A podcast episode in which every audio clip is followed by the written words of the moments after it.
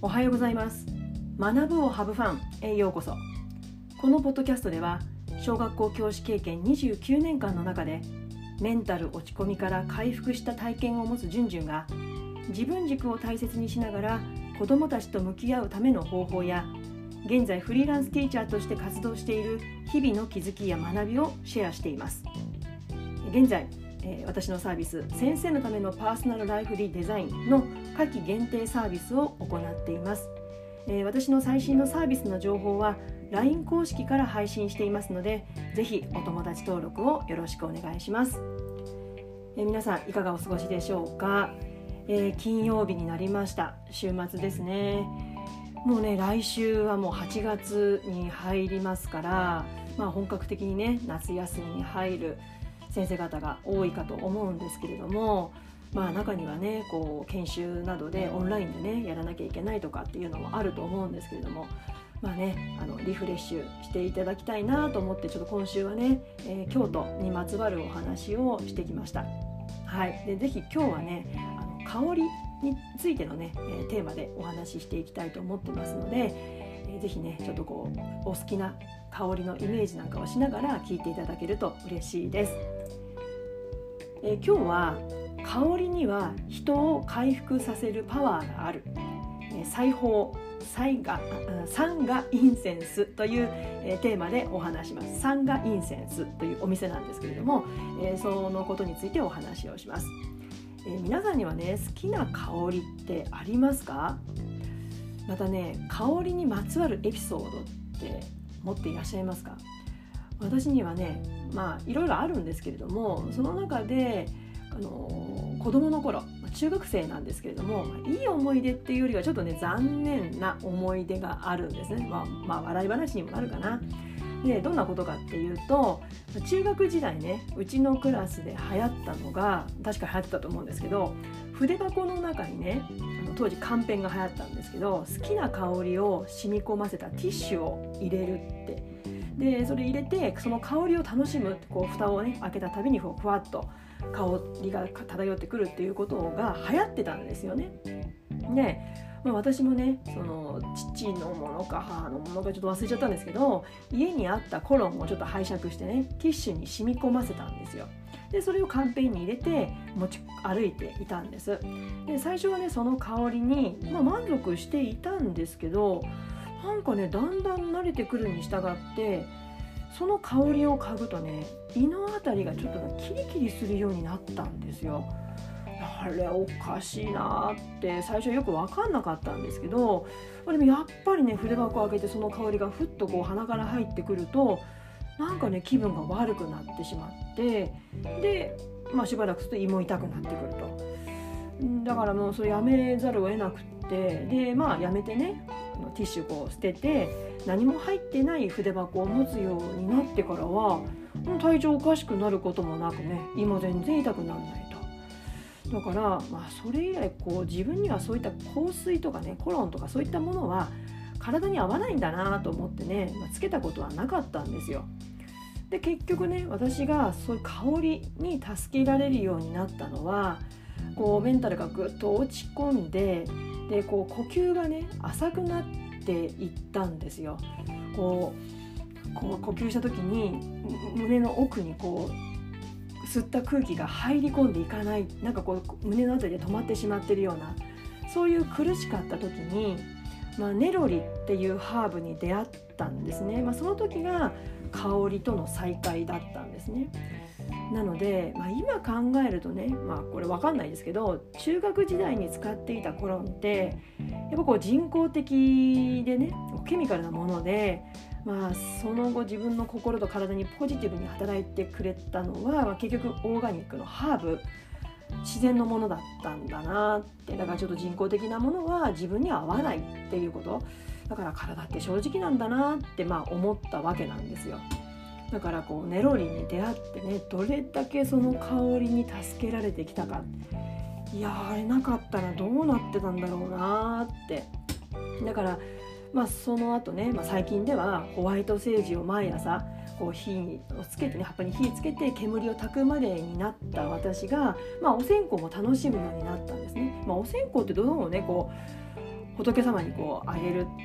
お供えするっていうようなイメージでなんかこうちょっと悲しい思い出というかなんかそれと一緒になってたのでこうあまりこう積極的にはこう接してはいなかったんですけれども、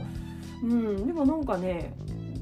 やっぱりこう今日のこのこれからお話しするサンガインセンスさんというお店に出会うことによってお線香の香りも楽しむようになったんですね、まあ、そのいきさつについてお話をしていきます。まあ、今週はね京都旅でのいろいろな気づきを順番にお話ししてきたんですけども、まあ、実はね今回の旅で必ずもう前もってねここには必ず訪れたいっていうお店がいくつかあったんですよ。その一つが今日ご紹介するサンガインセンスというお線香のお店なんです。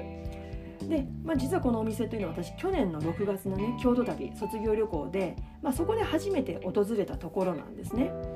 まあ、その日の私の体調って、まあ、こう長旅で疲れもあったし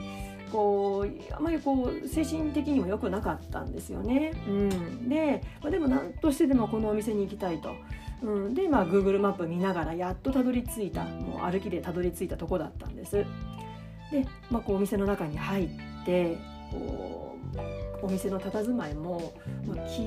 の作りでなんかすごく落ち着いた感じだったんですね。うんでまあ、お店に置かれているお線香一つ一つにこう成分や効能がね書かれているんですけれどももう面白かったのがそのお店に出入りしてるお客さんがそのお線香の香りを一つ一つ嗅いでねこうイメージする模様と色を書かれたカードっていうのがあったんですよだから香りに模様と色ってあるんだって、まあ、不思議な気持ちになったりしながら、まあ、ご主人にねお香のお線香の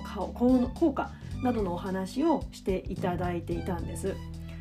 で、まあ、その一連のおしゃべりの中で私の体調がいまいちなことを伝えるとじゃあこれがって言ってねこうこれがいいですよって言ってお香の粉をね小さなガーゼにちょんちょんとこうつけてこれこうマスクの中にこう挟むといいですよって言ってこう入れたんですよ。でまあ、その通りにやりながらこう大きく呼吸ね深呼吸を何度か繰り返しているうちに、まあ、さっきまでこうねぼやっともやがかかっていたような頭の重さが、まあ、少しずつね軽くなっていったんですよ。